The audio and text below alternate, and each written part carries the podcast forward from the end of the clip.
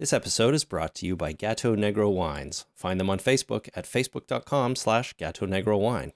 Check them out on Instagram, username Gato Negro Wine. Sip the terror of your favorite TV series with Gato Negro Wines. Gato Negro, adored everywhere.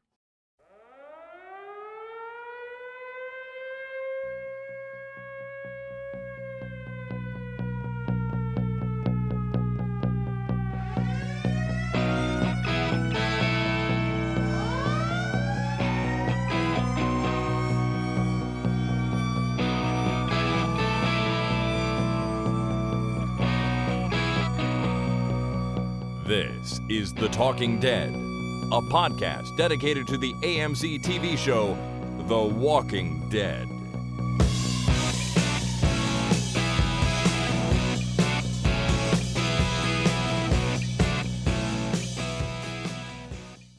Hi, my name is Jason, And my name is Chris. and this is The Talking Dead, episode number 319, recorded on Thursday, April 6th, 2017. Thanks for tuning in, everybody. This is, of course, our feedback show for the season finale of The Walking Dead, but I don't think it's going to be the last feedback show we do for the season finale. Really, Chris, tell me tell me why. Well, when there when the season finale rolls around, we tend to get a lot of extra feedback. And although we have quite a bit coming up here on this episode, there's still like 40 to 50 emails sitting in the email account unread. Well, not because I didn't want to read them or not because I'm not intending to read them, but because I just haven't had a chance yet. And uh, once I do, and I find all these amazing questions and comments and theories from listeners, I'm going to want to put them on the podcast. So maybe next week we'll do more feedback. We'll have to see. That sounds good. I like that. Absolutely. I think it's a great idea. So we have lots, as I said, coming up on this show. But first, of course, one last time, I want to remind everybody that our Record Your Favorite Scene contest for season seven is winding down, coming to an end. And the deadline for entries is Monday, April the 10th at 11:59 p.m. Eastern Daylight Time, because that's what we're in right now and uh, that's from well from right now about four days away. So i hope you download and listen to this in time if you need one more reminder. But uh, otherwise just pick your favorite scene. Hopefully we get some from the season finale. That would be super cool. And uh, record it with your family or friends and then email it to talkingdeadpodcast at gmail.com our winner will be announced on monday april the 17th when uh, after you and I have had a chance to deliberate and choose the winner, and uh, that's when we'll we'll record again and let everyone know who it is. Cool. I'm looking forward to it. And then sometime after that, usually what I've done in the past with these record your favorite scene contests is put out an episode that has just all of the entries on it. So some you've heard, some you haven't heard, and I kind of do that as a uh, just as a full podcast episode. So I'm not sure when that will happen, but it will happen uh, soon, soon after we announce the winner, probably. That sounds like good fun. Or maybe I'll wait until sometime over the summer. I haven't decided yet. Whatever. random random thoughts, you know, whatever your whim uh, you know, whatever the fancy strikes you, just uh, do it. That's what I might do. All right. Well, um, so get those entries in talkingdeadpodcast at gmail.com. It is not too late uh, unless it's after Monday, April 10th at 11.59 p.m. Eastern Time. it's not too late right now. That's unless right. you're listening to this after that date and time. There you go. Oh my god, it's so confusing. very, very Get confusing. them get them in as soon as you can. that's, that's a good policy, as soon as you can. All right. Let's uh, jump right in, Jason. Sure. Listener feedback.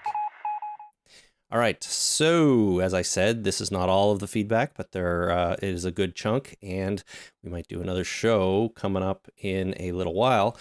But our first feedback for today is a phone call from Ginger in Arizona. Hi, Chris. Hi, Jason. Ginger from Arizona.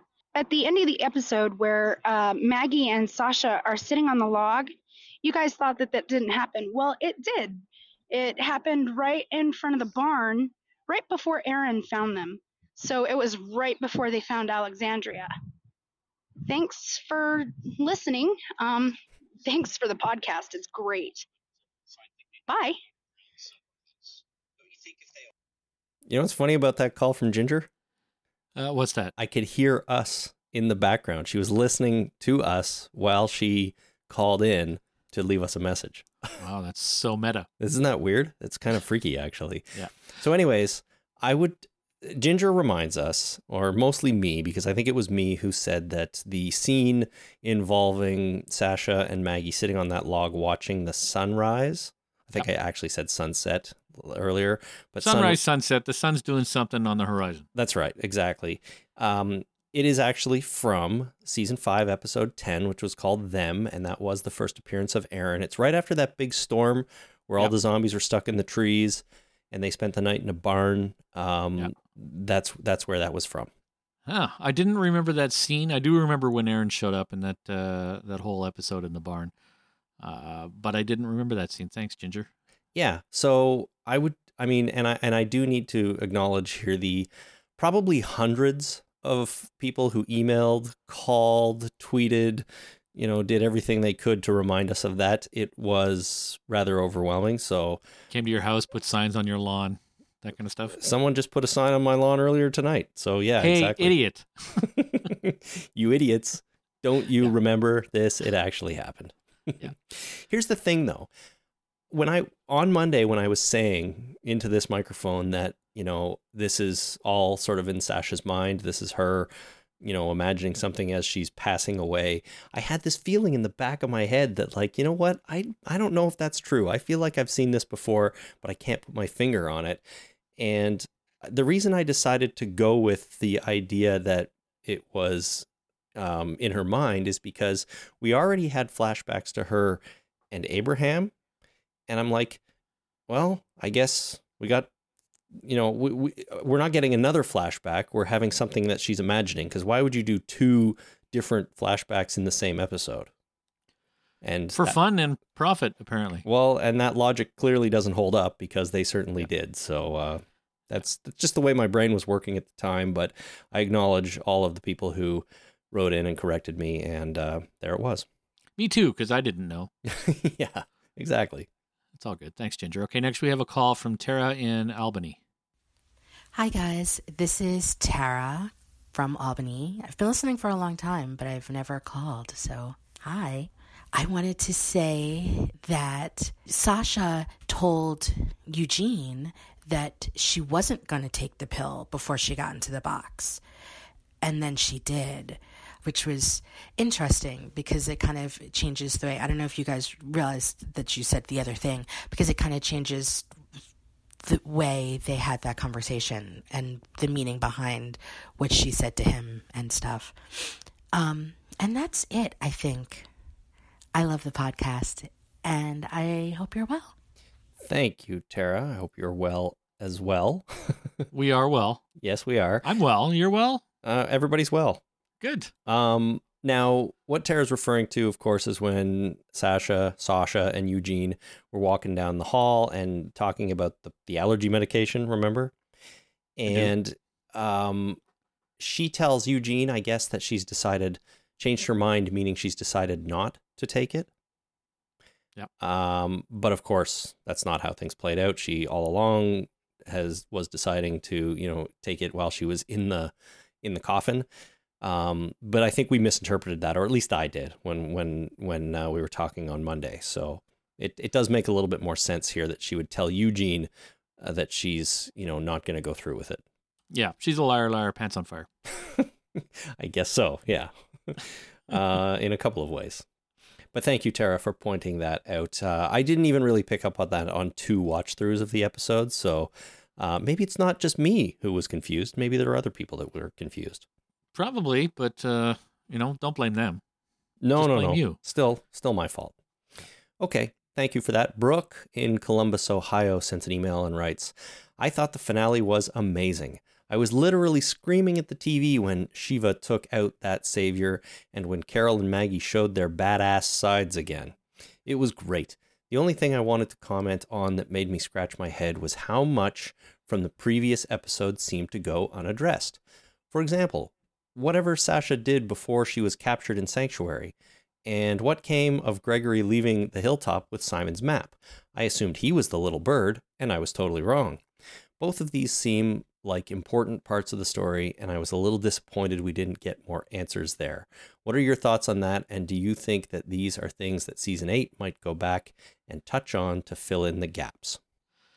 Well, I kind of hope they do touch on them and fill in the gaps because I want to know what came of that. But there's such little things that I don't think that they would come back. We we have so much going on now in season eight to cover uh, that little things that they may have you know let dangle in season seven they may not come back to. Well, I, I'm I'm quite con- uh, convinced that they are not going to bother going back to what Sasha did before she got captured. Right? I think Yeah. I think we've decided that, or somebody decided that that wasn't really the important thing there. The important thing was for her to get captured, come face to face with Negan, get her hands on that pill, and you know execute that plan. Even though she didn't have the plan at the time, that's sort of where it went. So I don't think we're going to see anything more about Sasha. She is dead and gone, I'm afraid. Yeah. But as for Gregory, I think for sure we're going to find out what happens with him.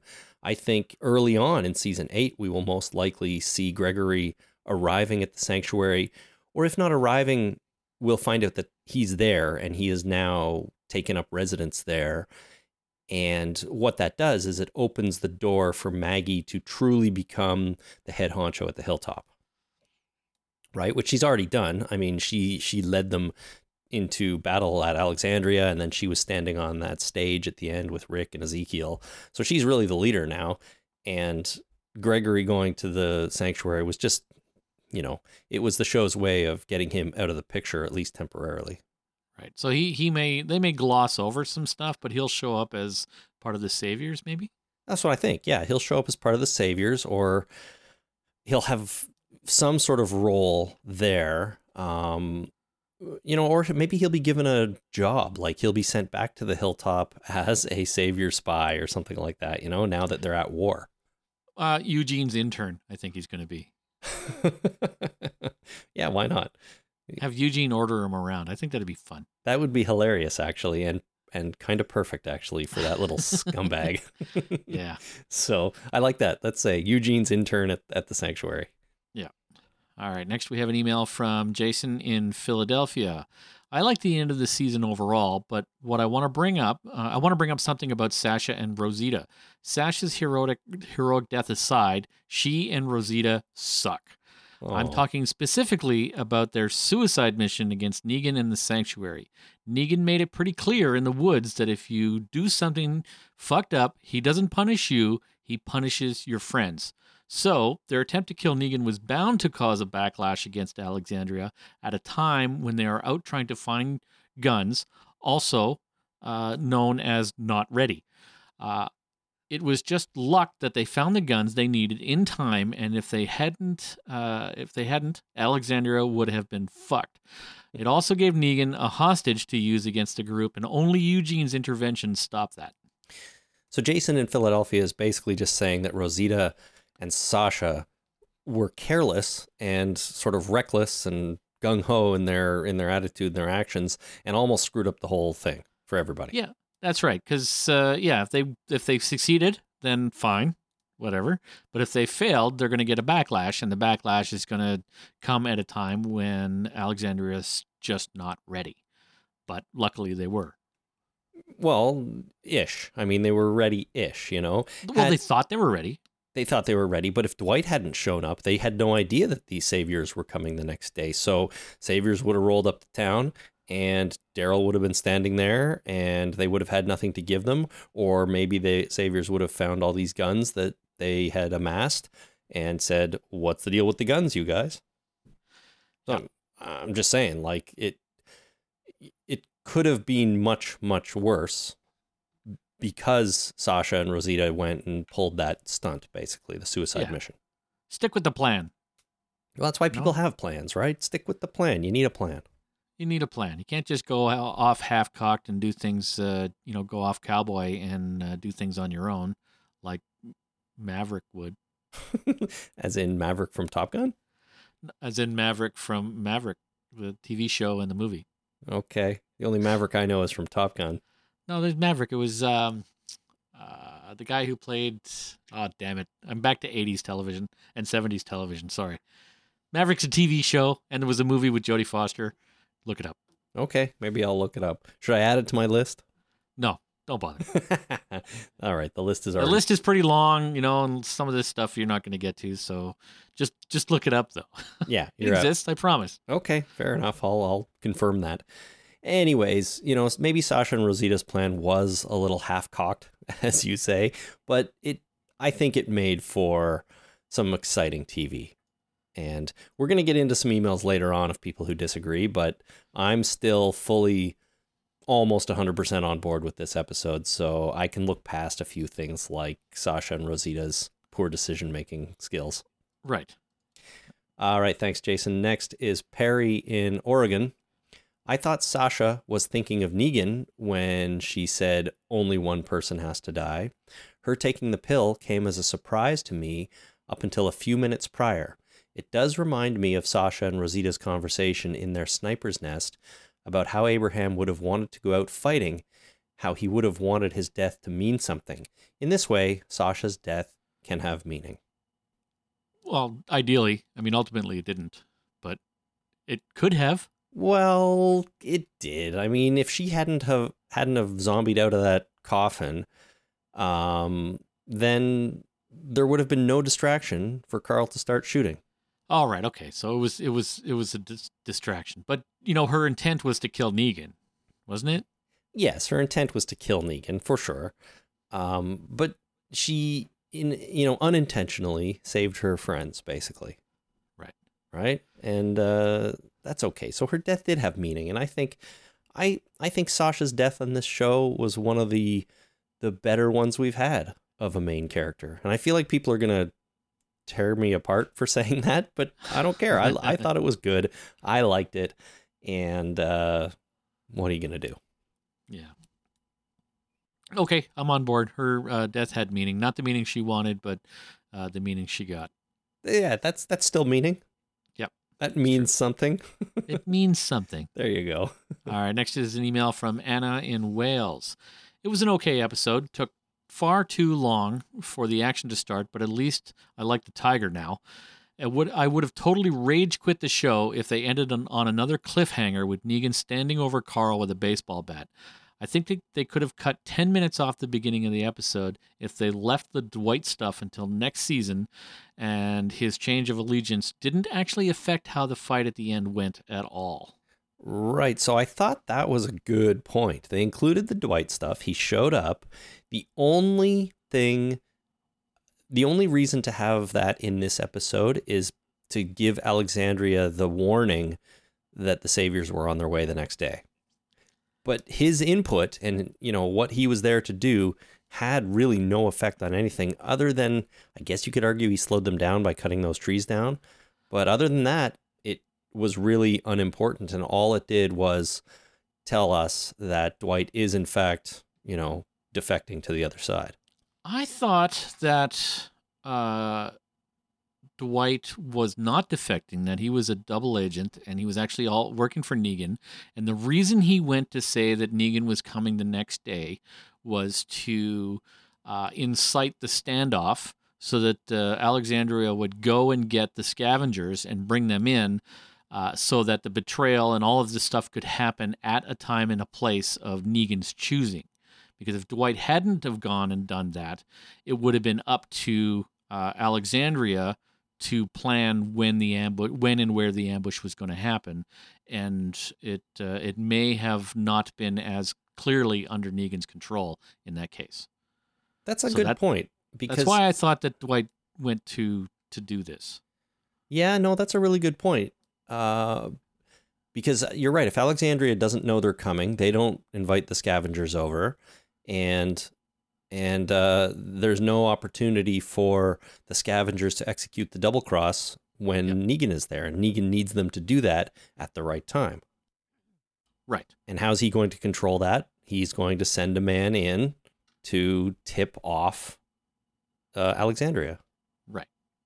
And with a plan, you know, defector with a plan is something you you uh, you don't trust. Right, right, right, right, right. As you said, well, that's that's a really good point. Um, I, I'm probably going to have to leave it there. Yeah.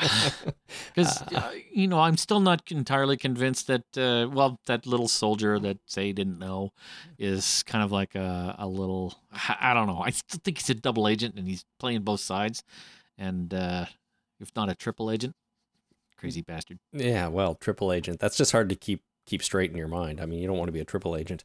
Uh, but you're right. The little soldier that said didn't know would um, would indicate that he's actually trying to help Alexandria, kind of. Yeah.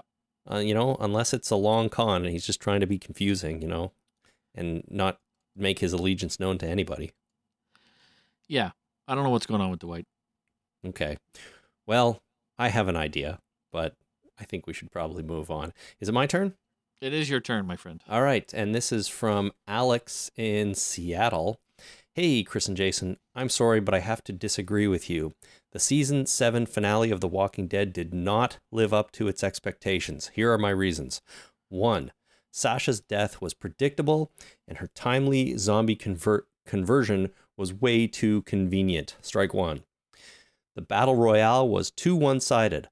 Only the non essential Alexandrians died, and none of the main characters did, even though they were all in a line of fire. Strike two. The effing CGI tiger. Enough said. Strike three. Number four. Where is Judith? She's at uh, Hilltop, right? She's at the hilltop being taken care of by Enid. Enid. Except she? Enid was in the. Was Enid in the battle? I don't remember seeing her actually. She's taking care of Judith. Let's Okay. just leave it at that. Alex goes on. Personally, I would have been happier with Carl dying and then Rick going nuts and at least wounding Negan. Speaking of which, it took me a while to realize who JDM's inspiration was, and then it hit me. Slick back hair, jeans, white t shirt, leather jacket, jacket, frequent use of the word cool. He's the evil Fonz. He's Mike, the evil Fonz. That's awesome. mic drop is what Alex says. He's the evil Fonz. He does kind of have the same outfit, at least. He does. Yeah, you know, I don't know if he's got the Fonz vibe going, but maybe if the Fonz used more bad language. I think the Fonz would use more bad language. I don't think Henry Winkler would, but I think the Fonz would. If the Fonz was, you know, really the uh, the, uh, the the jacket wearing hood that uh, that he portrayed on the- on on the show, he'd be using a lot more bad language. Maybe not around, uh, you know, Mr. and Mrs. C, because he's you know he's a nice guy. But you know, if, once he's in his uh, his garage and Richie and uh, you know Potsy and Ralph Malph come over, uh, he's going to swear up a friggin' storm. I bet you. What, uh, stupid question, Happy Days, did that take place in the 50s, 60s? Fifties, yeah. 50s? It aired in the seventies, but took place in the fifties. So give us a little sample of 50s profanity that teenagers might use, Jason. You're a fucking idiot. I'm not so sure that's it. I bet you I bet you there's other funny 50s uh 50s swearing that we just don't know about because we're not a thousand years old. The funny thing is, in the seventies, when they first pitched this show and they wanted to uh, set it in the fifties, at the time they didn't think that the fifties had uh, was defined enough as an era to be able to pull off a uh, a show like this. Really? Really. It's like the 90s now, right? I mean, it's just the 90s is just starting to become uh, you know, a, a structured thing in the uh, in the zeitgeist. Whereas, you know, in the early 2000s it was just the 90s, you know, what really but now that we've had a little bit of perspective, we can really see what the 90s was. Uh, you look back on the 2010s or 2000s, I mean, it's just it's sort of this nebulous thing, but in 10 years that will also solidify into a structured decade of uh, uh, of nostalgia. Back in the 70s or the early 70s, the 50s wasn't a thing. It just was like the 50s. What are you crazy? That was just like 10 years ago. But yeah, that's now, right. obviously, and thanks in part to Happy Days, it's a structured thing. It's uh, you know this this thing. Well, I, I could see the Fonz hanging around in his garage with his friends, dropping a lot of "Heavens to Betsy" or "Gadzooks" or "Dag Nabbit." I don't think so. Come on, he's a biker and a uh, a mechanic. Maybe the odd, He's going to be swearing up a friggin' storm. like "Geez, frickin' Louise." Yeah, maybe, but not Uh, around Mrs. C because she'd shut that shit down. Yeah, she probably would. Um, that's right. I love the happy days. All right. Uh, anyways, anything else about Alex's email here? Sasha's death being predictable, or or just convenient that she was dead at the right time and came out of the coffin? It, you know, it kind of was because we know that uh, dying and coming back as a zombie is uh, variable, like when that happens. So it is pretty convenient that she knew exactly when to take the pill so that uh, she would die. First of all, she knew how long it would take for the pill to kill her, which I don't think we knew that uh, exactly. So she knew how long the pill would take to kill her, and she knew how long it would take to turn or Mhm. at least the the minimum time it would take because it doesn't matter how long she's in that casket as a zombie right she could be in there for 30 years who gives a shit but she had to know that she would die and turn into a zombie before it opened because you know how awkward it would be if it opened and she was just dead it just flopped out forward. flopped i was like damn it yeah. somebody stab her in the head or maybe uh, she was still alive and she was just kind of you know you know shaking on the ground having a seizure of some kind or a stroke or whatever the pill does to you it would be like oh man what happened and eugene's like i don't know I have no idea. Uh, it's not because of a pill i made that's for sure No, she must have run out of air. Yeah. Well, they tried to address it when she was going in, right? She asked how long the, the drive was there, and Eugene says two hours or at least two hours. So they, they tried to give us some information that would lead us to believe that she would have an, a way to estimate, you know, how long she'd need to stay in there before she takes the pill and this and that. Because you're right. Right. She needs to be a zombie. But then why not just take it as soon as she gets in or as soon as she can hear the car moving or feel the car, the truck moving? So She she, knows they're on the way. well that's what i was thinking that Yeah. she, she you know she popped the pill that's what she needed the water for you know give me a bottle of water it'll be fine she take the water she listens to tunes she dies she turns into a zombie immediately and uh you know bob's your uncle she can come out of the uh she can come out of that casket he's a blazing Why didn't she still have the uh, earbuds in when she came out as a zombie? Uh, you know i just kind of let that go i thought of that when it was happening it would have been funny with you know zombie with an ipod Yeah, it would have. music blaring out of her ears. I think that would have been funny, but uh, I guess they didn't want it to be funny. So uh, I, I don't know. Maybe she dropped the iPod. Maybe just the casket stood up. oh, probably yeah, and it pulled them out.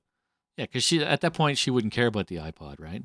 No, probably Unless she not. had a residual memory of you know being an iPod wearer. Maybe you know in life if she wore an iPod every day, she'd hang on to that iPod in death. Maybe you're right. And I think maybe a zombie wearing some earbuds is just a little too social commentary for the show. Yeah, and they know see how many people- lawyers Apple has, right? So they don't want to just let's just not go there. Yeah, You maybe. know, killing time when you've got a commute and nothing to look at, fine. Coming out of a coffin as a zombie attacking somebody with earbuds in and, uh, uh, you know, uh, U2 blaring in the background, bad.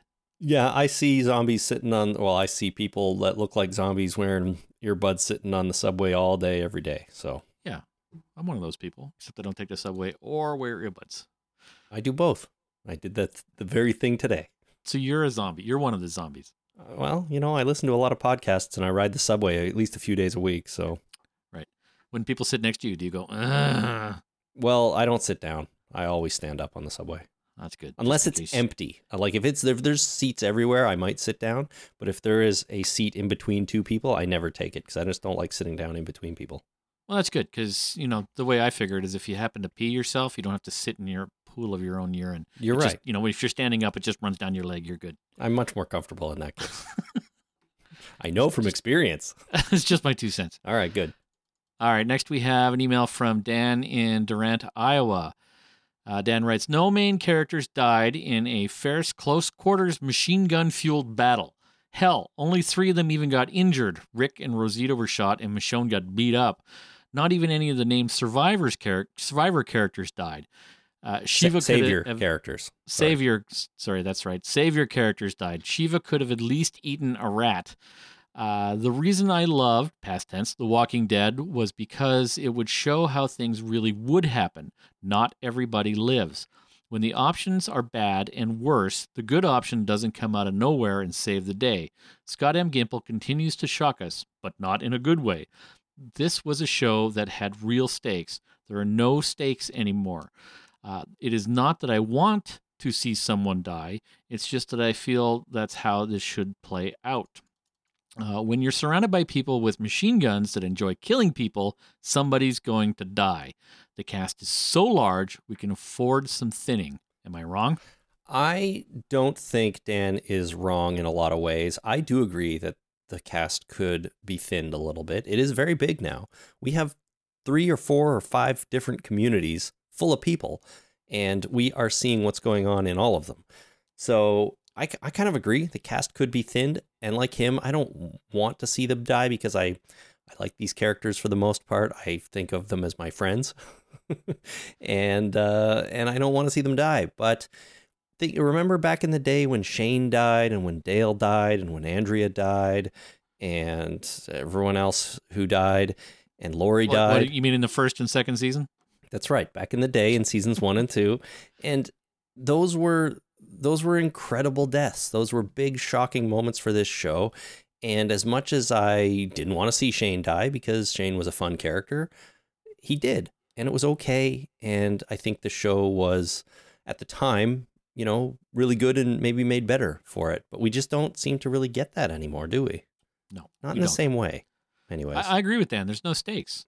I mean, really, who's going to die? We the only people that die are, uh, you know, Sasha died, and that was, if it wasn't so expected, it would have been cool. But like we knew it was going to happen, right? oh, I knew it was going to happen. Yeah. Yeah. So that makes it kind of takes away from it because it doesn't feel like it was one of those stake characters that uh, like holy shit, I can't believe they killed him. Like that happened with Glenn. I wasn't expecting Glenn to die. That's Glenn a very, died. That's a very good That was awesome. and that was only 16 episodes ago and that so that's pretty recent That's pretty recent. So, uh, yeah, I think I, I think you're right in that a uh, a huge uh, there was a lot of bullets flying.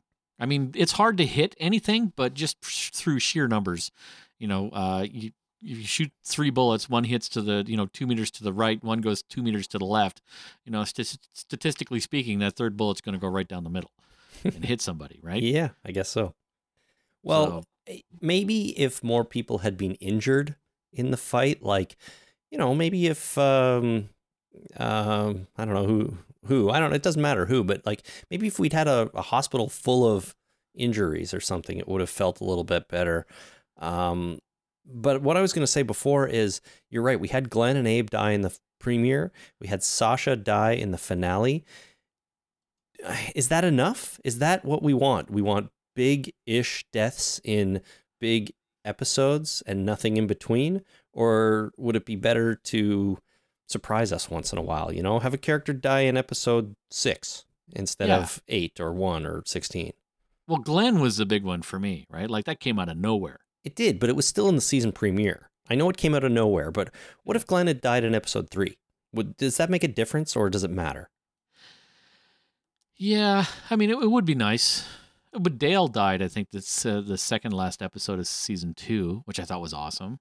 But, right and yeah, I- and throw I- you know throw in a death every now and again just to keep things, uh, you know, amped up, or so that uh, you know keep us off our toes or on our toes. on our toes yeah the, the other thing to consider though is the people or the characters on this show that i consider the main first tier primary characters are a small group of the ensemble and i think to a character they are virtually untouchable and for me just off the top of my head that's rick maggie michonne um, carl uh, who else? Let's just go with those four. None of those Yeah. four are going to die. It's just No. oh, and Daryl. Daryl was the other one I was thinking of. Those five characters are safe, safe, hundred percent safe in my opinion. At least until like the end of the show, the final season, something like that. So they're not going to kill those off. So we've got people like Aaron and um, um, Eugene and the priest, Father Gabe. Yeah. Um, which in a way are major characters when they have their own episode, and Tara, you know, Tara. but yep. they're not primary characters, and they could die at any time. And Sasha's one of them. Rosita's one of them. I feel like it's just not the same as, you know, a a, a Maggie or a a Daryl. It is. I mean, but just imagine if Stephen Ogg died, if Simon died. Yeah, Oh, the horror. the horror. It would be terrible. it would be absolutely terrible. But I bet you he dies in some time. You know. well, yeah, I- he's he's got to die because you know, frankly, he's got he deserves his own show. Is what happens is that he needs a damn show all to himself where he's the uh, where he's the star. So that's you know, I'm okay if he dies off this show and uh, gets gets something cool, yeah, fine. either HBO or you know something good, Showtime, maybe Showtime, maybe not, AMC or HBO. I think would be the best way to go. What show did he show up on recently? Oh, Westworld. He was on Westworld. He Yeah. was on um, uh, Better Call Saul. He was on an episode of Better Call Saul. Just one Yeah. though, right? Just one. It was fucking awesome. I don't remember him on Better Call Saul, but oh, it was. It was. He was standing in. There was three of them standing there. It was. Uh, it was Mike, Stephen Ogg, and some other guy uh, about to go do a job with uh, with some dude that was coming to pick the three of them up. Okay, yeah, I don't remember, but uh, I love And the then show. Mike said he brought it. It's like, what's in the bag? Is your gun in the bag? No, it's a pimento sandwich, and that's what he brought. Uh, you know, and Stephen Ogg said, "I said I got three guns that I'll tell you about." right. And then Well, Mike said, "You know, if I need a gun, I'll take one of yours." Okay, very good. I I love Stephen Ogg. I Go love back and watch it. It was an awesome episode. I love Better Call Saul too. Yeah. Well, he's gonna die someday, but anyways, all I'm saying is the show is in a way painted itself into a corner here where they've set expectations for big characters dying, but now they have a set of characters that they probably are afraid to kill off. Absolutely, yeah. They're moneymakers now. They're, yeah, they're uh, absolutely terrified of killing these characters off. Yeah. Yeah, I know. And they, they couldn't do it. It would be just so difficult. So we're going to have to be satisfied with Tara and Rosita and and Father Gabe someday being killed off. And I'm not going to like it, but it is what it is. Yeah, I, I, mean, think. we could probably lose Carl if we had to. Uh, you know, a small part of me was hoping Negan would actually hit him in the in that in the season finale. It would yeah, it would be a departure from the source material. Sorry would. if that's a spoiler, but it uh, I I was kind of waiting for it. You know, I was well, no, I I wasn't waiting for it because I didn't really believe it would happen, but in a way, I was kind of hoping for it. right. So No, I know what you mean. yeah, Yeah, ex- exactly. You know, like let Chandler Riggs go off to school, do his thing for a little while, and come back as uh, you know on another show or movies or whatever. You know, I don't think it would be detrimental to his career to leave the show, and I don't think it would be detrimental to the show if he left. no, and it could So- be it could be a huge thing, a huge thing for the show, right? Imagine if Carl had died the other night in episode 16 that's all the internet would be talking about probably in a positive way and as, as much in positive as much as negative way but man would that have been a big frickin' deal Yeah. and sometimes you kind of want that so anyhow that's that's where it is let's uh, move on to daniel in germany who writes in general i like the episode very much except the bad guys hit the bad guys not hitting any target like a bunch of stormtroopers even though they were all pointing at our group members when Carl begins to shoot. For the plot. Yeah, You know, all the scavengers had guns pointed right at people. Someone starts shooting, and not one of them can get a shot off. in well, time. you know, this brings me back to D and D. You know, there's the element of surprise, right? When you uh, get surprised on a group of people, uh, everybody gets to go before the surprised people get to go. Right? You don't even like you don't get a shot off. You're surprised. You're like, "Holy shit, what the hell's going on here?" And then, you know, 6 seconds later, you can get your shit together and then start doing stuff. Right? So the but that is a completely unrealistic uh, tabletop role-playing game whereas this is a completely unrealistic zombie apocalypse television show and you know there are standards so you know i've been in a role-playing game before where i was pointing a shotgun at a guy after i had fought a griffin and man was my character tense because damn it i almost died from fighting a griffin for crying out loud a real life griffin griffins are scary not like peter griffin on family guy which is not that scary so an actual griffin is scary. So I was pointing this shotgun at this guy, and he was being an asshole, and he kept walking towards me, and I'm like, "Don't move! I'm going to shoot you." And then the, the I'm looking at the other player across the table, and he said I take a step forward. It's like I pull the fucking trigger. Like Jesus Christ, I'm pointing right at you. I say don't move. You take a step. I'm going to pull the trigger. So all these people had their fingers on the trigger in a very tense situation. I absolutely agree that if uh, if some shit started to go down, the whole point of you pointing your weapons at somebody with your finger on the trigger is so that they don't do anything stupid. They did something stupid. Yeah. So somebody should have gotten shot at least. And Oh probably nobody got shot. That's the other problem. probably like 50% of them should have been killed. But, you know, 50% of the cast being shot all at once is probably too high for your average TV show. remember these are not professional soldiers. They haven't really been trained. I mean, sure they've had weapons for a while and that they're all survivors and they're all kind of badass people at this point, but they're not trained to deal with this stuff. Three years, whatever it is, into the zombie apocalypse, and not That's one experience, not training. Yeah, but not one of them can get a shot off that hits anything. Maybe they did, but they didn't hit anything. Point blank, people on their knees. I know. I don't know. You can find uh, videos of. Sadly, you can find videos of like uh, convenience store robberies where uh, a guy walks into a, uh, convenience store with a loaded handgun, pointing it point blank at the uh, the guy behind the counter, and shit goes wrong. Nobody gets hit. Yeah, but right? that's it happens. do they fire or is that because people are are They fire. reluctant to fire even when because when you're robbing a convenience store, I gotta believe that even you as the criminal most of the time don't want to kill anybody. You just want to rob the convenience store, get some money and a free pack of smokes, right? But, right. But so when when shit goes wrong, even then you are you're not prepared to actually pull that trigger. I feel like in the zombie apocalypse, you'd be a little more prepared. Yes and no. I mean, these people, uh, the scavengers and the saviors, had uh, such overwhelming force at this point that they and they didn't want to kill them. They just wanted to overpower them, shock and awe, and you know get them under control. Maybe they didn't expect to pull the trigger, just like somebody walking into a convenience store with a handgun.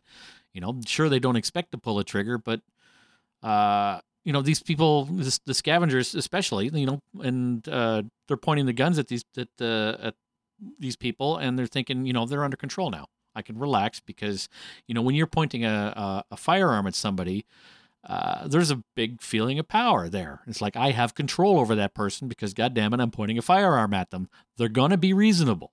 Yeah, that's, that's, not true. always the case. That's true. I, And I maybe it surprised them. I can see your point. I mean, you can still be surprised even when you, or or maybe you're even more likely to be surprised when you truly believe you have the upper hand, and then all of a sudden you don't. I think know? I'm arguing both sides of the uh, fence here, though. I'm arguing for the fact that they're surprised, and I'm, I'm, you know, I'm not terribly disappointed that nobody hit anybody. But God damn it, everybody's shooting bullets, and the firefight went on for a good ten minutes, and nobody got hit. Like, come on, only Rosita. She's the only one who got hit that I know of. Oh, and that guy, the red shirt guy that we didn't actually see get hit, that he was just lying there. He probably got beamed in the head by a rock or something, probably. Yeah, a bullet ricocheted and a chunk of rock fell off or flung Or at him. tree and it- branch, maybe. Yeah, Tree hit branch. it- clunked him in the head. He's maybe he's just unconscious. yeah, he's not even dead, so I don't know. yeah. Uh, anyways, that's uh, that's a lot of um, speculation on why no one got hit. Let's move on to the next email. Yeah. All right. So we have Barbara in Wheeling, Illinois. I know you are nitpickers like myself, so please accept this as a bit of trivia in that spirit. Sasha was transported in a casket, not a coffin. The distinction distinction is the number of sides. A casket is a box with four sides, while a coffin has six sides and is typically made to measure. Picture the Old West. Uh, and you were correct in that caskets do not have holes and are designed to be leak resistant for a long time. I am uh, not sure about the capa- air capacity, but there is quite a bit of space, so you should she should have been okay for a couple of hours. All right. So Barbara told us where she works in the email, which I won't mention, but based on her uh, employment, her career, she is definitely in a position to know about these sorts of things. So when she says, I got that impression when uh, so from the email. I didn't see the rest of the email, but I got that impression that uh, she would be in a position to know. So I just took uh, her uh, expertise at face value. Yeah, yeah. I'll I'll tell you off the air where where she works, but uh, um, so when she says a a casket is a box with four sides. She doesn't mean like the top and the bottom. She means like yeah, a she rectangle. means straight side, straight straight, side. top. Yeah, and you know, and the top and the bottom. So because four sides really would be a useless coffin. Right. And and a coffin has six. You got to think Dracula sort of where the shoulders are wider than than the legs and it's uh different shape. So uh interesting distinction. I did not know that. I did not know that either. No. So thanks for that information, Barbara. We now have a call from Rudy in New York who has some similar and additional information on the same thing. Cool. Chris and Jason, this is Rudy from New York. I'm actually a funeral director. I'm just calling about your inquiries about the casket in the last episode of this season for The Walking Dead. Uh, it looks like the metal casket. It has some type of sealer or a rubber gasket that seals the casket. But to fully seal it, you have to have a like some type of crank that starts a mechanism to fully seal it. So in the case of Sasha being in the casket, yes, theoretically she could get it air in there because of the casket wasn't sealed yet, but it's highly unlikely in the real world. Another point I want to make about caskets is they are stored standing up in warehouses, uh, in casket companies. That's how they store them. But in this situation with Sasha, the weight of the person in the casket would tip the casket. So you would just have to add this thing happening in the Walking Dead last episode as part of the suspension of belief department. On a side note, when someone is embalmed, in the arteries, the formaldehyde is injected, and in your cavity area, your cavity fluid is injected, or also known as phenol, which is a derivative of, of formaldehyde. So I just wanted to leave this information. Thanks for your podcast. Keep up the good work. Rudy from New York. And Jason, note to you Enid is not a spy. Thank you. Bye. Thank you, Rudy. Thanks, Rudy. Uh, Rudy, just by the way, uh, I want to be cremated. Yes. That whole formaldehyde replacing the bodily fluids and your cavity, gross.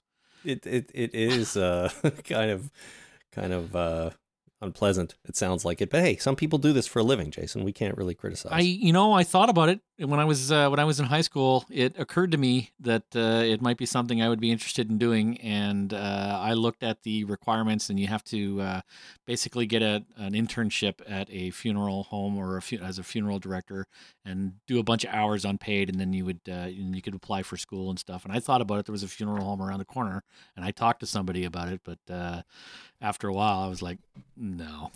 yeah you you you really have to you really have to want to do that thing that sort of thing in life i think and hey th- thank goodness there are people that do Oh yeah. but it i can really understand how that's not for everybody uh but okay, so caskets need to be sealed. yeah you know, actually some kind of crank them mechanism to seal them. you, you sort of vacuum seal them probably right i mean you're probably not don't pumping all the air out of it but i think, I think it's sort of like you remember the old time refrigerators that had the like the handle that you had to open, like the one that uh, Indiana Jones hid in to escape the uh, uh, blast from an ex- atomic explosion. yes Uh, you know, so it had some kind of clasp like that. I figure it's something like that where there's actually little hooks that hook in and you crank it down. And I don't think it's like you pump all the air out. It's not like a soda can or something that you need to, you know, pressurize or No. depressurize. But you just need to crank it down and uh, you know make it sealed so that it's not uh, leaky. So, and I'm, I just pray that it's so that stuff doesn't leak in and not that stuff doesn't leak out. yeah It's probably both, really, because you don't want. Anyway, I Probably. want to think about it. I want to be cremated. Yeah, I can't. Yeah, well, I you're probably right. Probably both. But anyways, just another thing I didn't know about caskets, and uh, you learn Oh, something and they're new. stored standing up, so that's good to hear. learn something new every day, and that also stored standing up. So it's not totally crazy that they would stand this one up, even though having a body in there would probably tip it over, especially a body that's moving around and trying to get out. Yeah, but they had it all. They also had it on a dolly, so that I think would add some stability to it. Probably. And maybe there was somebody behind there holding it up. You know, just some unpaid intern. Simon. savior. Simon was still Negan. there. He was holding it up. No, Simon wouldn't do that. Simon would get some kind of lackey to, to do that. It would be like Eugene's lackey that would do that kind of thing. Got it. It should have been Gregory. Should have been Gregory standing back there holding that thing up. That would have been hilarious. I would I would have liked that very much. I I I'm now choosing to believe that that happened. Okay, good. Gregory Gregory goes to the sanctuary and becomes the official casket holder. Yeah, Perfect job for that guy. that's good. All right, next we have an email from Lori in Wilmington, Delaware. Hi, Chris and Michael. Your uh, you that's me by the way. I'm Michael. Yes, you Uh, are. you questioned why Enid uh, had Glenn's watch, and I wanted to point out that Maggie actually gifted it to Enid, uh, the watch, when the in the episode following Glenn's death, because she did not want to mourn. She wanted to fight, which she believes is what Glenn would do. Side note: I do believe uh, they are fighting for what's right. There have been many comparisons of Rick to Negan, which I do not agree with. Uh, to briefly make my point, Rick would never force a dozen women to marry him and sleep with him and then murder a rapist. Rick would just murder the rapist. Fair point about uh, Rick and Negan both being equal or, or both being evil. It's just a matter of perspective. Right. Uh, I I agree that I don't think Rick would force a dozen women to marry him and have sex with him. Uh, he would just murder the rapist. Yes. Okay. um, but back to the other point, I do recall now Maggie giving the watch to Enid. At the time, I thought that was a bit odd. That seemed like a very special thing to Maggie, and she she gave it to Enid. But I, don't know. I guess they needed she needed to give it away so that she could get it back again at the right time. Right. You know, that's how they do these things sometimes. So yes, it is. there it is. Thanks for the reminder, Lori, on that. Next up is Trucker Tom from the road, and Trucker Tom says the kingdom wasn't going to war with all available forces. The king said they were seeking an alliance. He was traveling with Carol, Morgan, and some bodyguards to seek an alliance with Alexandria. So that makes a lot of sense, and something I I didn't pick up on that they weren't going to war. That's why they didn't have all their people, all their soldiers. They were just going there to talk to them and say, "Okay, guys, we're on board. What's the plan?" And then they got there, and the war had already started. Right. Luckily, they brought their tiger with them. Absolutely, extremely lucky, actually, when you uh, when you think about it. So You know, if I had a tiger and I was uh, going out into the zombie apocalypse to walk from one community to another, uh, I would take the tiger with me. I think it's probably a good idea. I mean, that tiger is gonna uh, is gonna keep you safe. Who's gonna mess with you if you're walking around with a tiger? Yeah, I mean, zombies would, but you know, you can deal with them probably. You probably can, and the tiger might be helpful. Um, I wonder if they know that there are no zombie animals in this in this universe.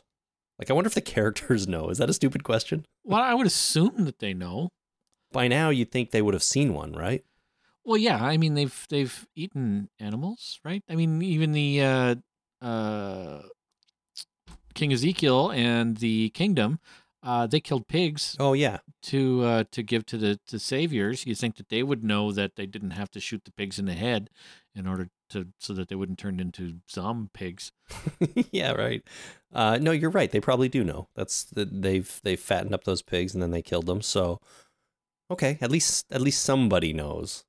Ezekiel yeah, knows. at least. I mean, we assume they know. We you know we don't know they know. Right. We don't know what they know if they know what they know. Think they know. They know. Ah, I know. All right, next we have an email from Final Harvest in Germany. Holy crap, did you see King Ezekiel shout, Alexandria will not fall, not on this day? Man, I do love the kingdom people. I wish some of their nobility uh, was left in Rick and the group. Uh, the death of Benjamin and Richard made me really sad. I am so team kingdom. Love the king's way of speaking. Love the armor. Hell, even they had flags when they were marching to war, and Jerry had a double axe on his back. So that's just some kingdom love right there, and I agree. I think it was awesome that they were carrying flags, and it's it's the little things, right? If you're going to be a kingdom and you're going to be a king, and you're going to march somewhere and go to war, you're on horseback, have a flag. You know, I know it doesn't seem important, but I think it just brings it it, it just brings the um it just brings the attitude that everybody needs to get up for the fight. Yeah, and you know, cut yourself a lance, put a silver tip on the end, and uh, put a pinion on it, and then ride off into battle, and then skewer some zombies, my friend. There you go. When he says that Jerry had a double axe on his back, does he mean like two axes crossed? No, Or- it's a double bladed axe. So there's one axe with uh, like it was a long pole axe with uh, an axe blade on one side and an axe blade on the other. So an axe on the both ends of a pole. No, one end of the pole, two axe blades, one pointing left, one pointing right. Oh, got it. Got it. Okay. Isn't there a, a name for that weapon? Yeah, double axe. Really? I think. Well, there's a halberd, but it only has it's longer and it only has one blade and a spike on the end. Ah, okay. And then there's a pole arm, which is slightly different. So this is really a double axe. I assume so. I knew what he meant. All And I know that Jerry had one, so I'm okay with it. He had a big, awesome axe. Jerry's amazing. I hope Jerry doesn't die someday. Jerry will never die. Him and Long live the Jerry. Jerry and Simon. Those two guys should hook up and go do a show together. oh my God, buddy cop movie. Buddy cop. Yeah, that's the perfect good cop, bad cop right there. Yeah, You know, the the Jerry and Simon show. yeah. All right. James in Pittsburgh, Pennsylvania writes, I don't give a shit if it was Tiger Ex Machina. Shiva jumping onto the unaware savior literally made me scream, Holy shit. Negan's scream and exclaiming, A goddamn tiger had me grinning ear to ear. Yeah. Totally agree. And I think Ti- Ti- Tiger Ex Machina is great. Tiger Ex Machina. Yeah, that makes sense to me. it does. I like that a lot. So cool. Good stuff, James. Very good. Charlie in London, England writes uh, Just a thought. What Jada said to Michonne and Rick was to check who the leader of this group cares about so that they know who to kill. The look back to her garbage buddy was basically a nod of confirmation as if to say, hey, she's the one. You know what to do. Right. And I thought this was an interesting little theory that Jadis was just sort of confirming that, you know, Rick and Michonne have this relationship. And if they're going to screw with the Alexandrians, what you need to do is take them off their guard by first talking about, you know, laying with Rick in front of his girlfriend. Yep. And then eliminating her. And then, yeah, and plus you also have the bonus of not only screwing with the Alexandrians, but screwing this particular one Alexandrian when it's over. Well, yeah, but I mean, think about that. This could just this could just take them off their game a little bit, off their guard. You know? Yeah, and then maybe she can get with Rick later anyway, right? Maybe she's killing the girlfriend. It's a it's a it's a, it's a win win. You know, I th- we throw the whole Alexandrian thing into uh, into chaos, and I get to I get to have this guy throw a bone in me. yeah, a lot of throwing going on. Yeah. I like that. Uh, and I've never heard that particular uh, euphemism for doing it before. Sorry, I've been watching a lot of Archer lately. It's used quite a bit in that show. Oh, really? I got to watch Oh, yeah. that show. I hear it's good. It is good. I'm I'm quite enjoying it. You want to start a podcast on Archer? Uh, maybe it, it'd be a lot. There's a lot there. I know like they're I can only watch like two episodes at a time because it's the the awesomeness of Archer is so dense that you can't handle more than a I can't handle more than a couple of episodes at a time, and it's just, it's just like okay, I got to take a break because it's just there's too much there. There's too much funny, too much awesome, too much great actors. It's just it's too it's too much. all right. Well, that's what we could call it. Archer. It's too damn much. It's too damn much. The too damn much cast. Uh, we'll see. Yeah. Uh, next up is who? Crystal? Crystal, Philadelphia. Crystal, Philadelphia. While I think Carl was badass for starting the shootout, wouldn't it have been more resolute to open fire on Negan and Sasha when they fell off the truck? They know Sasha was dead. What harm would it have been to unload a hundred rounds into them? And and I Yeah. see I see her point. Yes, you if you're trying to kill Negan, just unload straight at straight at him because he's got a zombie on him. You, if you, if you can aim right, you're going to hit him. Except they had all the scavengers pointing guns at them, so they had to eliminate that threat because as soon as they start firing at somebody else, even if the scavengers were distracted and, and reluctant, they'd get their wits about them, and then all the Alexandrias are dead. Right. Alexandrians. Yeah, you got to take out the the highest threat. You ever watch uh, Unforgiven, Clint Eastwood movie? Oh, not for a long time, but yeah. Not for a long. Yeah, there was uh, you know there there was a a, a guy writing a, a story about uh, the Duke of Death, and he was talking to uh, the Clint Eastwood guy, uh, the guy that Clint Eastwood is playing, and saying, you know, how do you know when you get into a shootout? How do you know who the highest threat is? Do you kill the person that you perceive them is the most threat, and then you move down the the line from there? And Clint Eastwood's reply was, I don't know. I've always been kind of good at killing. yeah. I can imagine him. luck. I can imagine him being good at killing. but you gotta you have to it's such a good movie oh Mhm. i'm gonna watch it again um you have to you have to take out the immediate threat, right? So sure, Negan's down on the ground, uh, wrestling with uh, with Sasha Zombie, but uh, you know you got people pointing guns at you, so you got to deal with that because I, you know, you could shoot him, but that's going to be a, a suicidal move. Sure, it would work for us, the viewer, because it'd be like, hey, Negan's dead, hooray, let's, uh, you know, ding dong, the witch is dead, kind of thing. But really, you'd probably get, uh, you know, a bullet through the skull for that uh, for that good deed. You would. So you got to eliminate the most pressing threat, and then hope that there's still a zombie wrestling with Negan on the ground, and then you can take your shot. Not if Simon's around. No, well, not Simon's if Simon's around. save your ass. But it wasn't Simon who pulled Sasha off. It was some rando savior who got eaten by her immediately after. Yeah, then Simon did it. So Simon oh, yeah. knew what he was doing. He was like, okay, I'm gonna let that guy take the hit, and then I'm gonna save the guy. So Simon's got you know perfect situational awareness that uh, he can he can deal with that. Seriously, he lets that guy, you know, sacrifice himself, and then he gets all the glory for saving the boss. He probably pushed that guy into sacrificing himself. He probably like grabbed him by the shoulders and you know threw him uh, forty or fifty feet, I assume, uh, you know to to save uh, save his boss, and then uh, you know swoop in for the glory.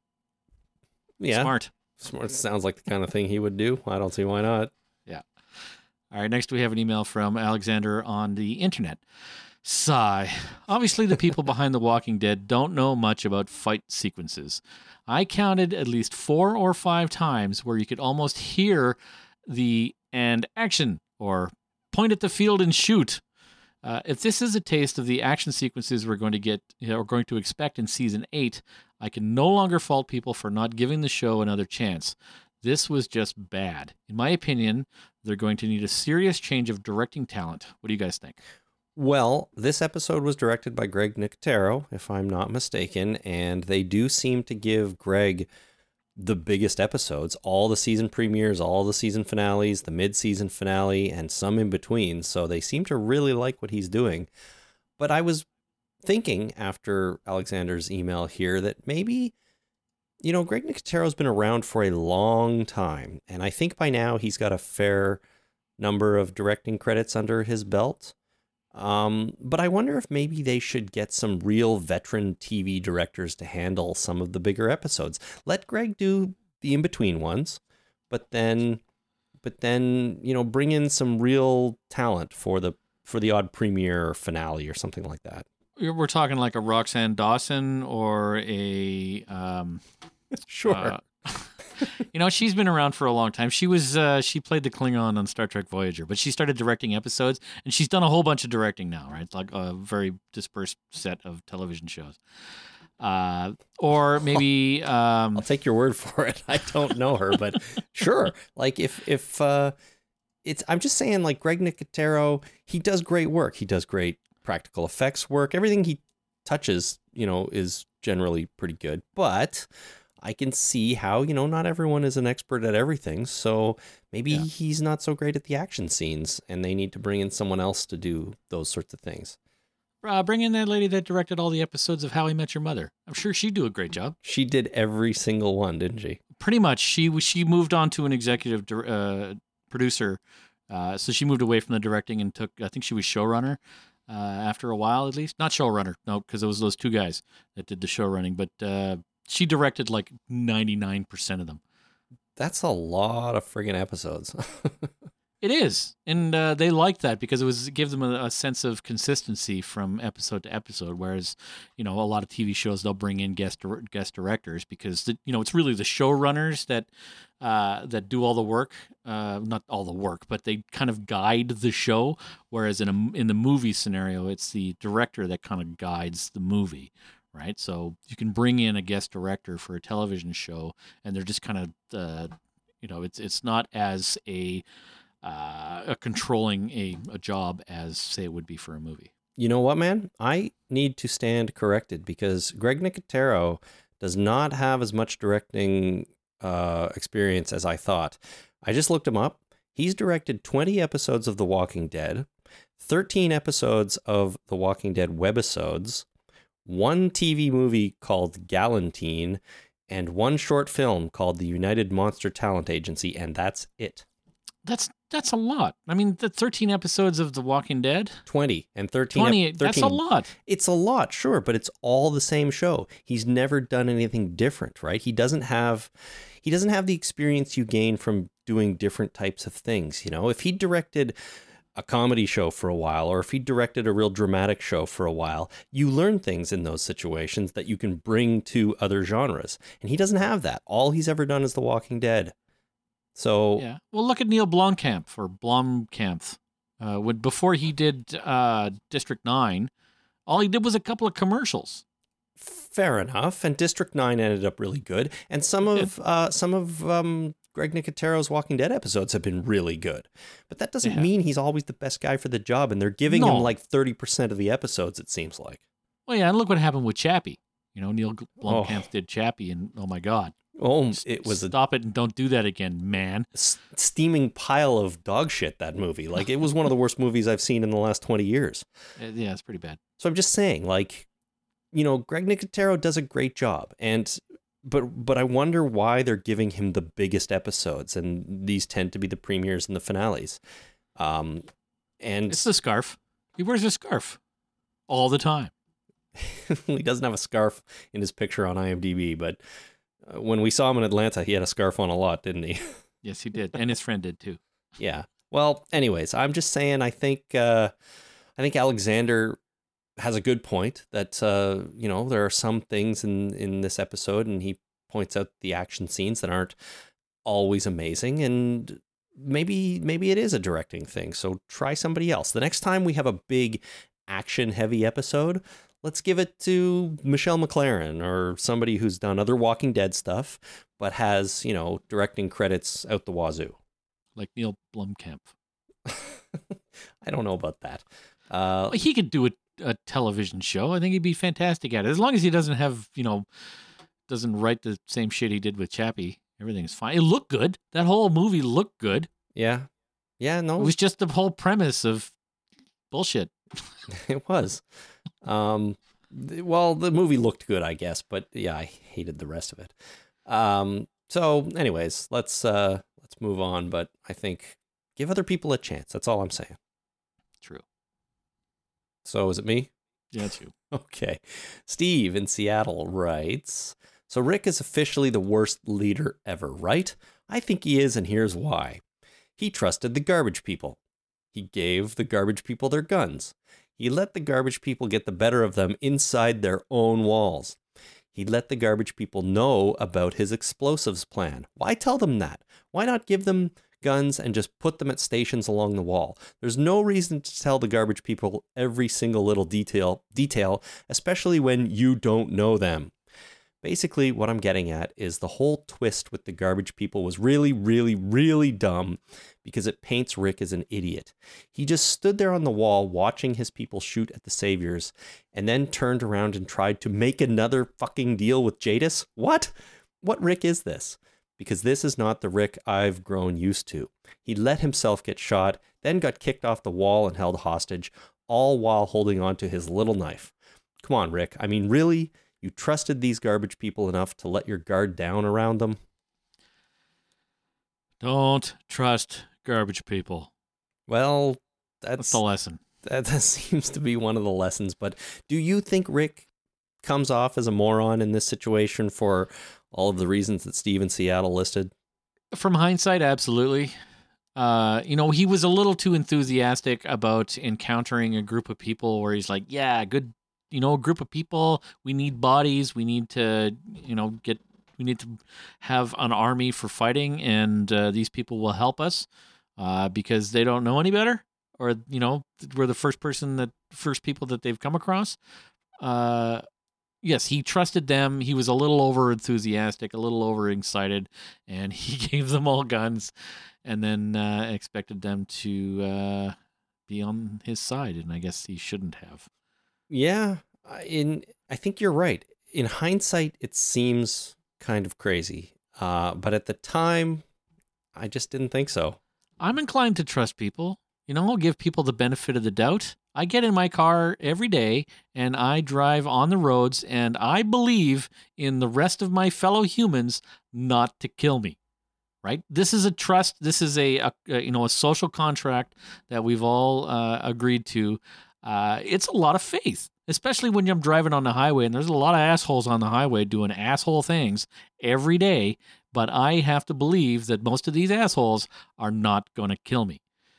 You're absolutely right. S- somebody might someday, Yeah. but that doesn't mean I can't. I'm not going to trust anybody because if I didn't trust anybody, I would never get in my car. Never leave the house. I barely do that anyway, but I would never, definitely never get in the car. All right, fair enough. Uh, I don't know. I mean, I it does seem like when it's laid out like this by Steve that Rick was a little um, enthusiastic to trust these people, just a little overly trusting. But yeah. what other option did he have? I mean, he needs people. He has to take a chance. I mean, they trusted Dwight too when they basically sent Dwight away uh, with the promise of slowing them down and then, you know, executing that whole plan. So I just feel like what choice do they have? They they know the scavengers are there. They've they've interacted with them. So you either trust them and try to get them on your side or you don't, and then they're just another enemy that you have to deal with, and chances are they're going to be on the savior's side. Yeah. Here's an analogy of the situation. I'm having a feud with my neighbor, right? I really hate that guy. He's is a stupid asshole. I want him dead. I go outside and I flag down the first person I see walking down the street and I say, I hate my neighbor. He's probably your neighbor too. He's a real asshole. Let's go get him. They say, Yeah, give me a gun. Okay. I go back into the house. I grab a couple of guns. I give one to this guy. I take one. We go to the neighbor's house. Turns out this guy's my neighbor's brother right? And I get fucked over and they they shoot me in the head. You know, really, am I going to trust the guy that I flagged down in the street that says, "Give me a gun"? Like, yeah, here you go. Good luck. Let's go. Uh, I don't, I don't think so. No, I guess not. Interesting uh, little story there. Hope your neighbor doesn't listen. No, no, I like all my neighbors actually. That's good. I swear, I swear, I really like them. They're my best friends. No, they're, they're good people. I just I'm, I'm I'm slowly getting to know them one you know farther and farther out from the house that I happen to reside in. Uh, but uh, so far, everybody seems to be really nice, except for the guy that broke into my car and stole all the change out of my cup the other day, and then last summer when they slashed my tires. But I think uh, I think of more that's more of a hooliganism thing than my neighbors doing stuff because they all had their cars broken into too. So yeah, well, that's not really neighbors. That's probably some jerk kids, jerk teenagers coming down the street, Yeah. Breaking into cars. Yeah, That's right. Yeah. exactly. It's the same hooligans that uh, carved a, uh, a a penis in my uh, my wet sidewalk when they redid the uh, redid the sidewalks. I just think that's funny. It is funny. I think it's good. I was mad at first, but I like it now. okay, good. I'm glad because I thought it was funny from day one. All right, what's going on here? Next, we have an email from Justine in NorCal. As soon as the truckloads of scavengers drove into Alexandria during the season seven finale last night, and I saw them standing inside the walls with all of their guns, I did literally yell at my TV screen and yell, Holy crap, Rick would never let all of these complete strangers packing heat into the walls of their safe zone. Neither would Daryl, Michelle, Carl, Rosita, or Tara. Michonne. None of them. Michonne. What did I say? Michelle. Michelle. None of them would do that. To me, it was an egregious example of the Walking Dead creators uh, erasing the hard earned traits of our saviors uh, that they have honed over the seven seasons because they were too lazy to think of a more original way to create tension. I, Jason, I don't normally like to call out stuff, but you're having trouble tonight. I am having trouble. The It's Walking been a long Dead, day. The Walking Dead creators erasing the hard-earned traits our survivors have honed for seven seasons, not our saviors. Whatever. Eh, But it's confusing when there are saviors in the show. Yeah, no, I, I appreciate that, and I apologize. It's been one hell of a long day. That's all right. At least tomorrow's Friday, right? Is it? It sure is. Good. It's Thursday night. It's the unofficial start to the weekend. You should feel good, man. I feel good. Anyhow, um, is this kind of expands on on the last email that just uh, Rick is way too trusting to let everyone in, and as I said, it it kind of worked for me because I'm one of these idiots who never actually considered the possibility that the scavengers would actually double cross them, which is clearly naive now. But uh, Right. I just I just never thought of it. Um, but it is okay, so what it is. to amend my scenario, it'd be like flagging down a guy saying, you know, my neighbor's coming to shoot me. Help me out here. Yeah, give me a gun, and then you know you hand him a loaded gun and invite him into your house. right, you wouldn't do that. Probably not. No, it's you wouldn't, and I guess you wouldn't invite people riding bikes and garbage trucks and into your house either. So Well, I would never let a group of people in the back of a garbage truck into my house. no, Just eh? you know, never. as a rule, if they show up in the back of a garbage truck, don't invite them in. Yeah, maybe a school bus, maybe, but a garbage truck, forget it. Yeah, yeah. The vehicle people come in says a lot about their uh, intentions and personality. It does. Okay, uh, very good. Next up here is a call from Chris in snowy Michigan. Hey, Chris and Jason, this is Chris from Snowy, Michigan. I just had a couple comments that I wanted to make. Now, the first was, and I may have missed it, but I knew a lot of people would be talking about the scene where Negan's truck drove away without, you know, any damage or anyone getting hit.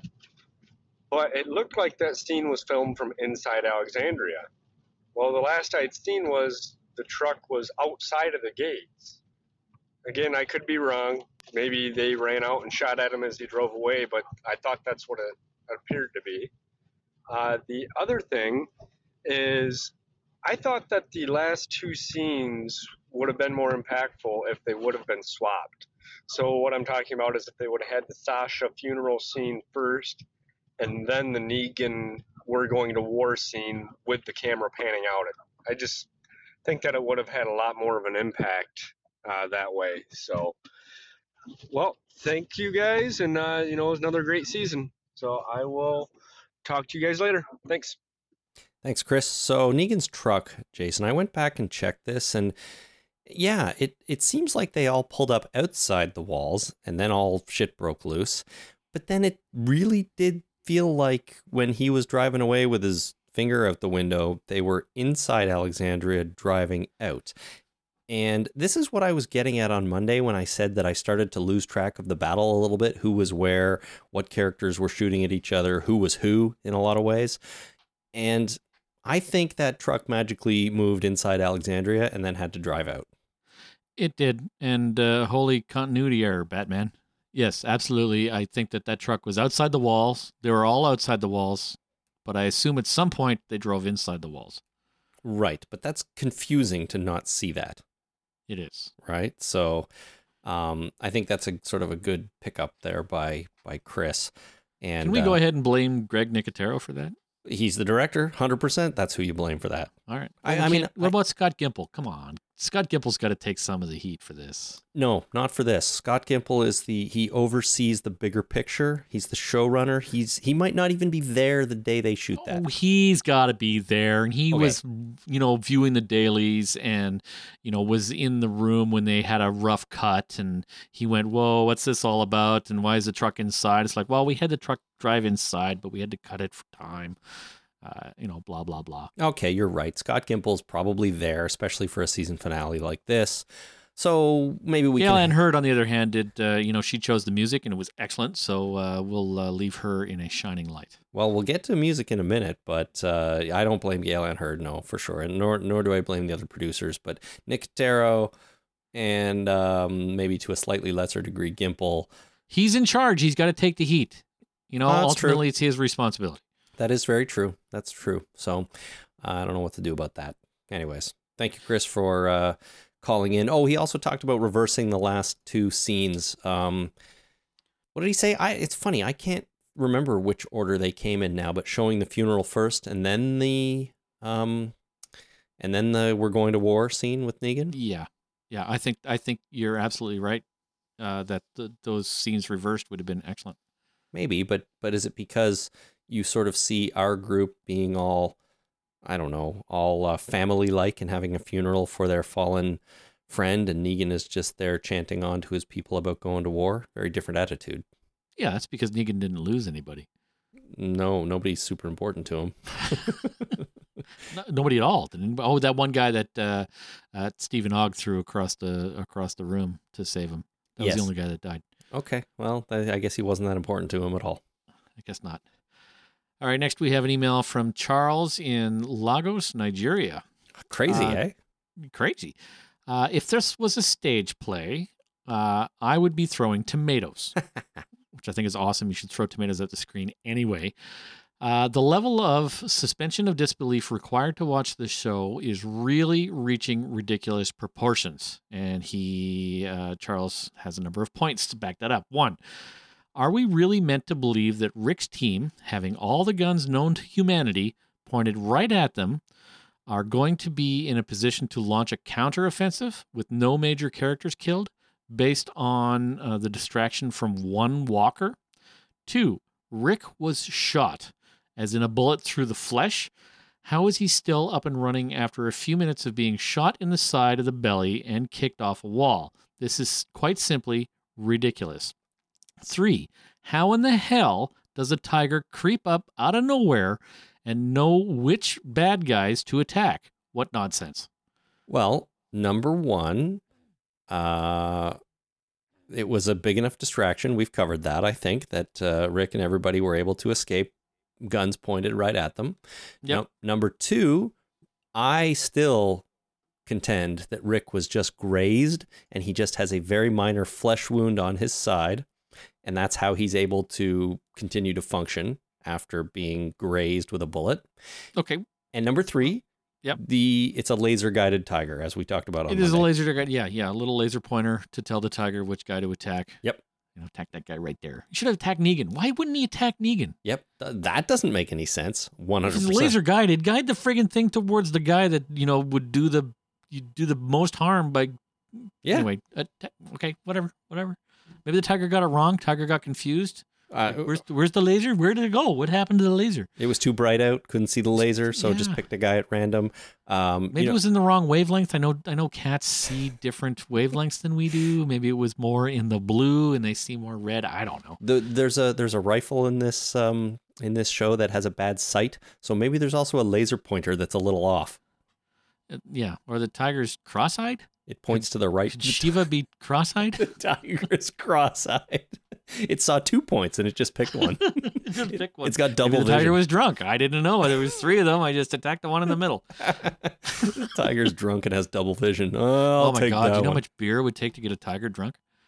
Probably a lot, but They weigh like 300 pounds or 500 pounds or you know 3.7 tons. I have no idea, but it's a lot. they weigh a lot. yeah, They're the largest cat. Uh, yes. Well, lions are are lions smaller No, than tigers? tigers are bigger than lions.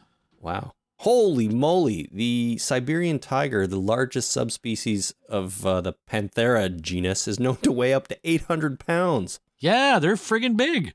Oh my god, man! Bengals are uh, 230 kilograms. That's a lot too. Jesus, That's a lot.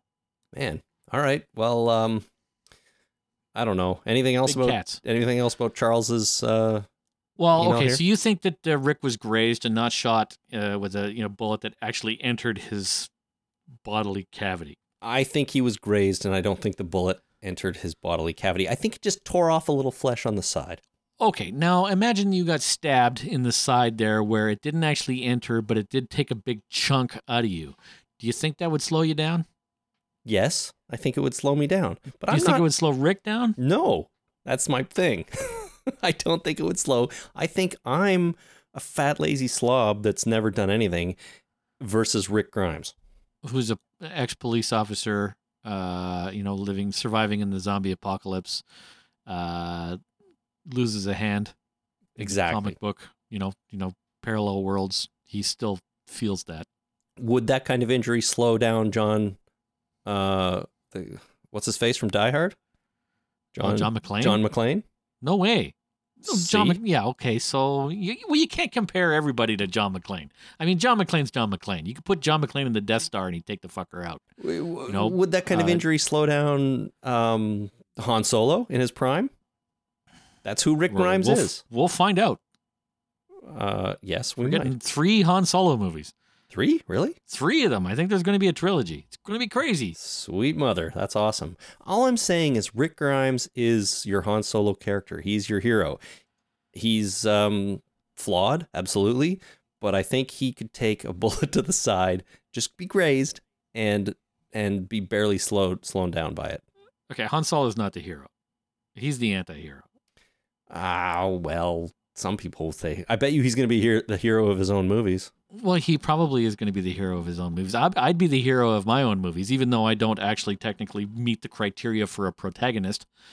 Uh, look up protagonist; it has criteria, Uh-huh. and one of them is that I have to care about care about something so much that I'd be willing to be destroyed or destroyed to achieve it. I, it, I'm not like that. I am not protagonist material. Okay. am barely a sidekick. Fair enough. But and therefore you couldn't handle being grazed by a bullet. I'm just Do saying you think Rick Grimes could survive being frozen in carbonite? Yeah. I think Think Rick so? Grimes is up there. I mean, he, he might not be quite Han Solo level, but I think Rick Grimes is up there. He Do you think Michonne will say "I love you" and he'll say "I know"? Um trying to think. Is that the would would Rick Grimes do that? No, he'd probably just smile or something.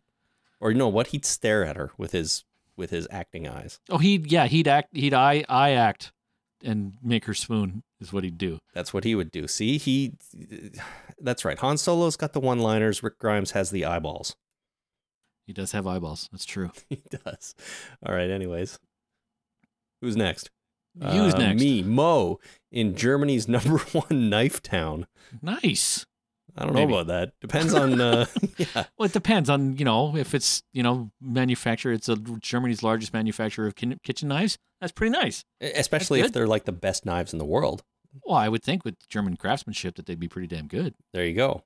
But if that's where you go when you want to get stabbed, Yeah, if it's a knifey town, that's something ti- entirely different. well, Mo wrote Knife- Knife Town. Yeah. Uh, Mo writes, "Listen, did I just hear that? Did you just hear that? What the hell happened to Bear McCreary? I used to love his work, but this week's shitty soap opera music just jumped the also happy musical shark. That cheesy, cheap shit score with the Kingdom Crew, when the Kingdom Crew arrives to blow some brains out, was just so out of place. What a mediocre season, and what a foreseeable finale. Did anything happen this season? Just remind me, please, because I don't want to rewatch that season too soon. You idiots. Okay, so I agree with everything you said about the music, except for the negative connota- connotation of that. It was I'm a- so. sh- so it's I'm the opposite, yeah. soap opera music, but you loved it. it was cheesy soap opera bullshit music from the 80s. I'm on board. Yeah, I liked it too. When I rewatched it, I paid a little bit more attention, and when I went back to check a couple things based on people's emails here, I listened to it, and it's it's weirdly synthy, but I thought it was cool. I thought it worked. I'm I'm Makes sorry, me want to watch Terminator again. Yeah, that kind of thing. You know, I think it was really good. But you know, he does have a point. Bear McCreary, his his um, score for this show seems to have changed a lot over seven years. We wouldn't have gotten stuff like this in season two, No, we wouldn't have. not at all. So, Because there was no action in season two. okay, season one, season three, Yeah. season two was all like searching music.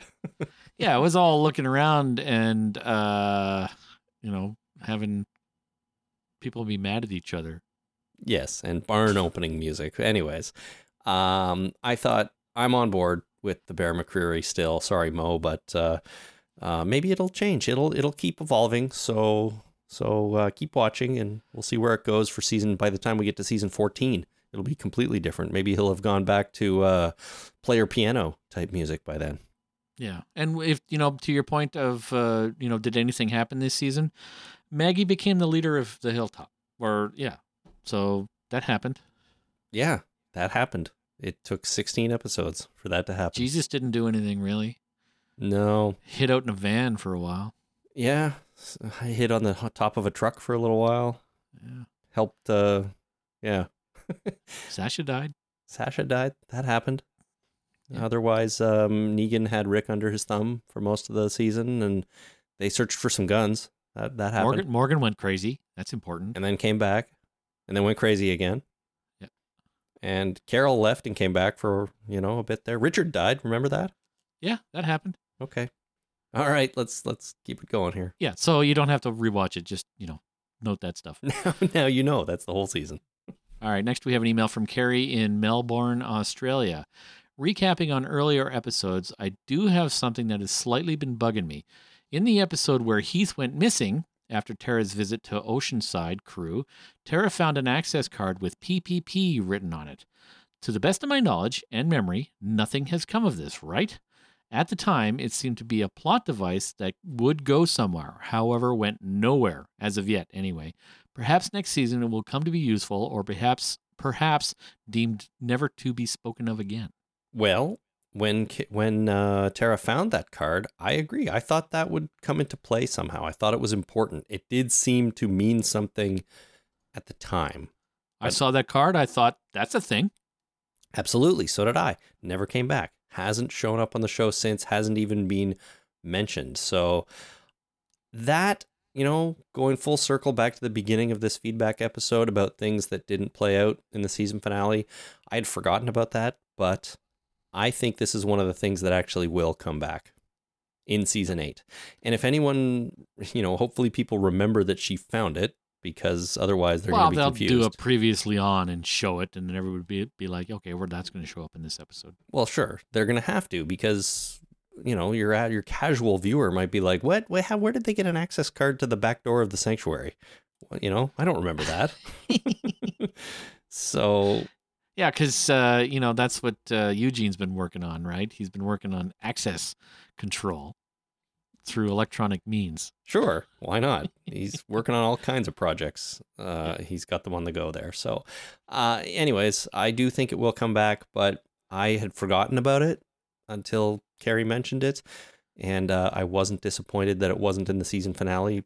But now we'll we'll have to wait and see. Yeah. All right, one more. Mike in London writes The Walking Dead is such a crazy show. We love it, but at the same time, it's full of things we hate. Jason, in particular, has really strong emotional reactions to everything. He loves characters like Simon, but hates the terrible CGI animals. So I'm desperately hoping that in season 8 there will be a scene with Steven Ogg riding a badly animated CGI deer just to see how Jason reacts. Either that or a poor quality CGI Ricky Gervais to really push him over the edge. Oh, good lord! Please, no Ricky Gervais. Oh, I mean, with the Steven Ogg writing a bad CGI, whatever, I'd lose my shit. But uh, I, I, I probably would quit everything if Ricky Gervais showed up on the show. well, um, Stephen It's Ogg. really weird that you say that I, you know, I either love or hate everything because in my normal everyday life, I'm usually pretty meh about stuff.